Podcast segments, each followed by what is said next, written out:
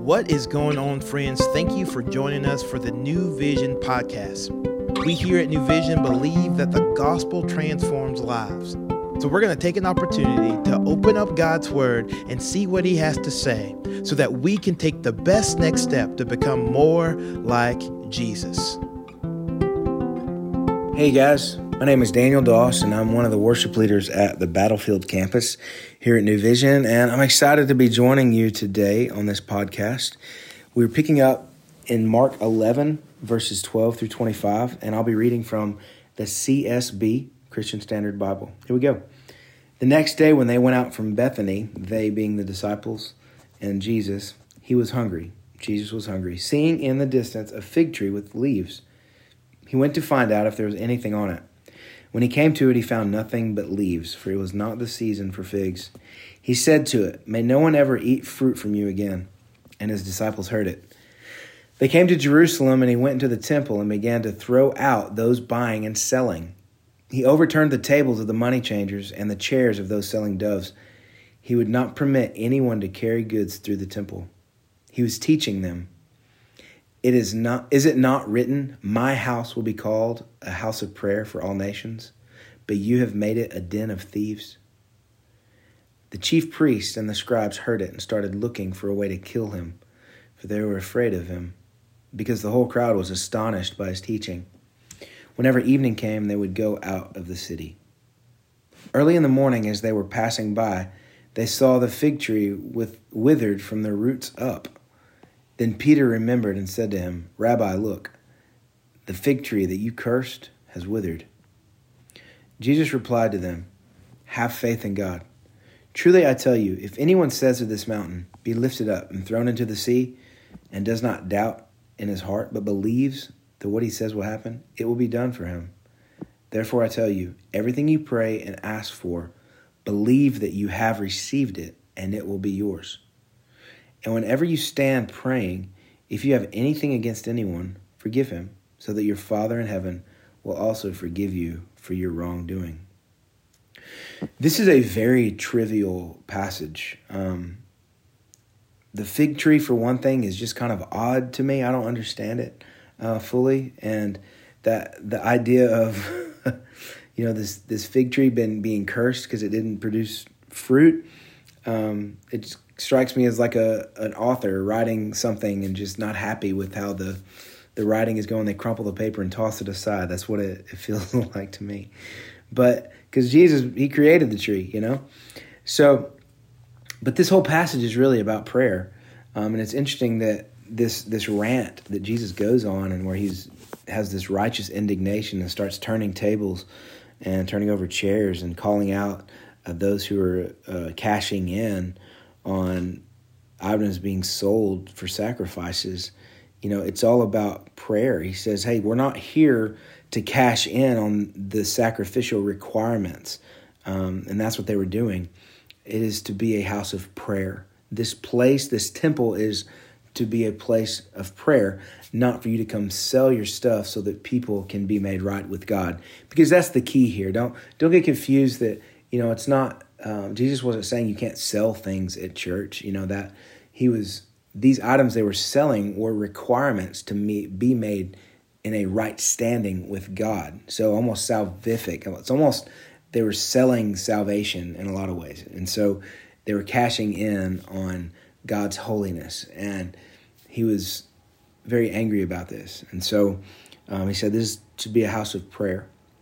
And so at the end of this passage, though, that we just looked at, um, Jesus says something that, taken out of context, could be cause us to doubt our faith um, or doubt God's sovereignty. And it's where he says, Therefore, I tell you, everything you ask, you pray and ask for, believe that you have received it, and it will be yours if that's all we read, that would be taking it out of context. If we took it out of context, we would say, okay, Jesus just gave us a blank check and we can do whatever we want and ask for whatever we want and we're going to get it. That's not what's happening. You have to look at it in context. He goes on to say, also, when you are praying, be sure to, you, if you have anything against anybody, forgive him so that you'll be forgiven as well. So he gives us context and we can we can say, okay, um, what are the greatest commands? Well, when the uh, the rich man asked Jesus what is the, was the greatest command, he said, "Well, love the Lord your God, and the one right after that, love your neighbor as yourself." All the law and the prophets are built upon those two ideas, those two laws, and we see that here. If you have anything against anyone, forgive him. Love your neighbor as yourself, as you're loving the God, loving God with all your heart. Um, so that's the that's the key here is that when we approach the Lord, we approach Him within the context of the kingdom of God. When we pray, we approach, we pray, we seek, we search for the Lord within the context of the kingdom of God. So that's the context of, therefore, I tell you, everything you pray for and ask for, believe that you've received it and it will be yours within the kingdom.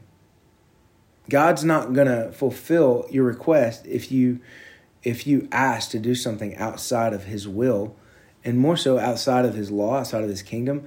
Um, and so prayer is really us aligning with God, us aligning with his ways, his kingdom purpose and plan. So that is the key here through all of this is is when we pray, first of all, the church should be known as a house of prayer. The church building um, should be known as a house of prayer. And when we do pray, the goal is not to get God to do what we want Him to do for us, but for us to further His kingdom. Jesus even said it, you know, when He was modeling the prayer for us. You know, He said, Our Father who is in heaven, holy is your name. Your kingdom come, your will be done on earth as it is in heaven. And that's the key in this passage is that we would pray in such a way that says, God, you are holy, and we want your will to be done here on earth. And we surrender and ask that you would do it through us. So that's the context of this. So I hope we can step away from this outside of shame and not not think that um, our faith is big enough because God's not doing something um, for us because we asked for it, or that God isn't sovereign in that maybe He can't do what we're asking of Him. No, God is sovereign and He is wise, and His ways are higher and are best. And so prayer is us aligning with the Lord and saying Amen with our prayers. Let it be done for your will and for your glory. So let's let's go in that. Let's pray in that as Jesus did. So let's pray together. Father in heaven, you are holy. We ask that your kingdom would come here on earth today, in this moment, and your will would be done in our lives and how we speak, think, and love others and love you by loving others. We ask for our daily provisions, for providing, and we praise you for that you have provided all these years, each and every day. And God, we Forgive those who have forgiven us because you have forgiven us. We love you and we trust that you will lead us in your ways and keep us from temptation. And we ask all these things in your name. Amen. God bless you. We hope you join us tomorrow as we continue our walk through Mark.